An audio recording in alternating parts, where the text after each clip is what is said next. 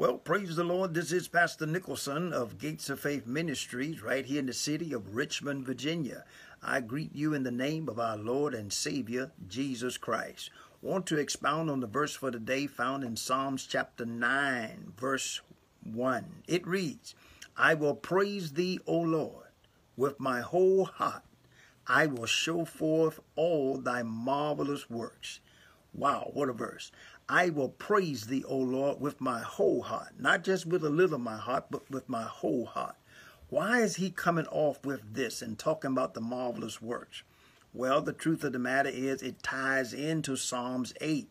And I want to drop back and read into Psalms 8 just to see what David is seeing here, the reason he wants to give God all this praise. He says in Psalms 8, verse 1, O Lord, our Lord, how excellent is thy name in all the earth who has set thy glory above the heavens. Out of the mouth of babes and sucklings hast thou ordained strength because of thine enemies, that thou mayest steal the enemy and the avenger. When I consider the heavens, the work of thy fingers, the moon, the stars which thou hast ordained, what is man that thou art mindful of him, and the Son of Man that thou visitest him? So if you look at this, He's looking at all the marvelous things that God has created and that God has made. And then he questions with all those great things, what is man that you are mindful of him, and the Son of Man that you visit him? For thou hast made him a little lower than the angels, and hast crowned him with glory and honor. Thou madest him to have dominion over the works of thy hands. Thou hast put all things under his feet, all sheep and oxen, yea, the beasts of the field the fowl of the air and the fish of the sea and whatsoever passes through the paths of the sea. O Lord, our Lord, how excellent is thy name in all the earth. So we want to get a glimpse of what David was looking at, the reason he wrote such a psalm in Psalms 9.1. I will praise thee, O Lord, with my whole heart. Why is he saying this?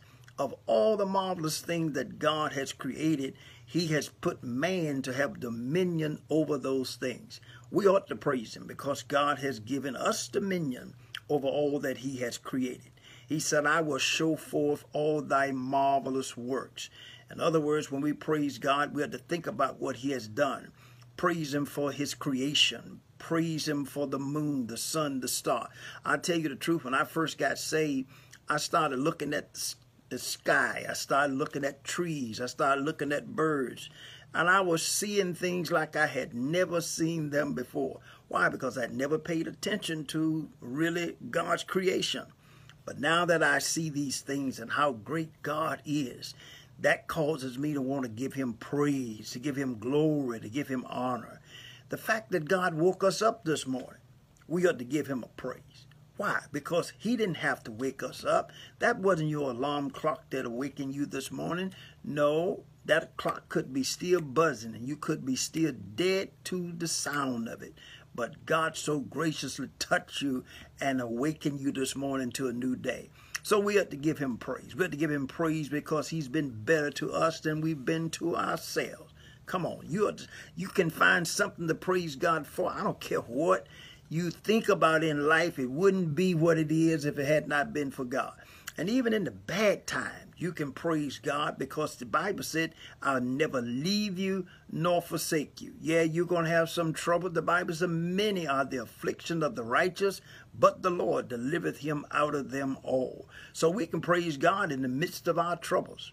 I remember when I was going through all of the ailments that I was afflicted with the heart attack, the lung cancer, the prostate cancer, the COPD. I never stopped praising God.